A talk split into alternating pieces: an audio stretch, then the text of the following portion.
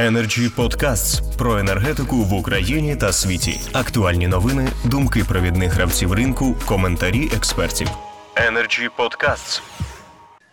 Зараз до слова запрошую Артема Петренка, виконавчого директора Асоціації газовидобувних компаній України. Ми чекаємо повідомлення від пана Савченка, що йому вдалося перепідімкнутися. Пане Петренко, будь ласка.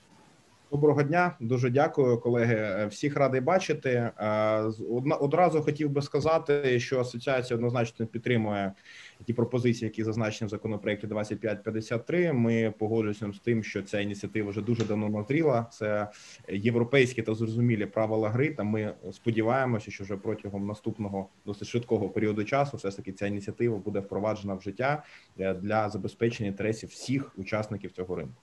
Е, Водночас я хотів би також звернути увагу на те питання, яке ми якраз зараз підняли, те, що пан Жупанин сказав е, під час свого виступу.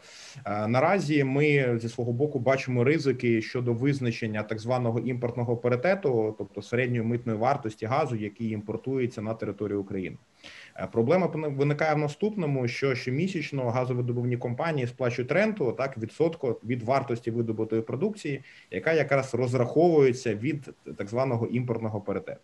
Імпортний паритет е, щомісячно публікується Міністерством економіки на підставі даних, які вони отримують від Державної митної служби на підставі заповнених декларацій.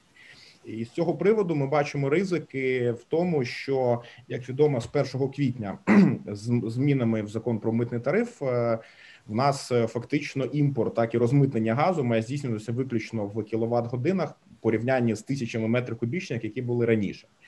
І ми бачимо ризик для видобувних компаній в тому, що а, Мінекономіки, так то та митна служба вона не зможе використовувати тисяч метрів кубічних як обсяг об'єм, так який для газу, а має бути використовувати виключно енергетичні одиниці. І на жаль, вид- газовидобувні компанії вони не зможуть е, коректно в, ти- в поточних технічних та юридичних умовах здійснити розрахунок базового оподаткування та в подальшому здійснити їх оплату в е, державні та місцеві бюджети.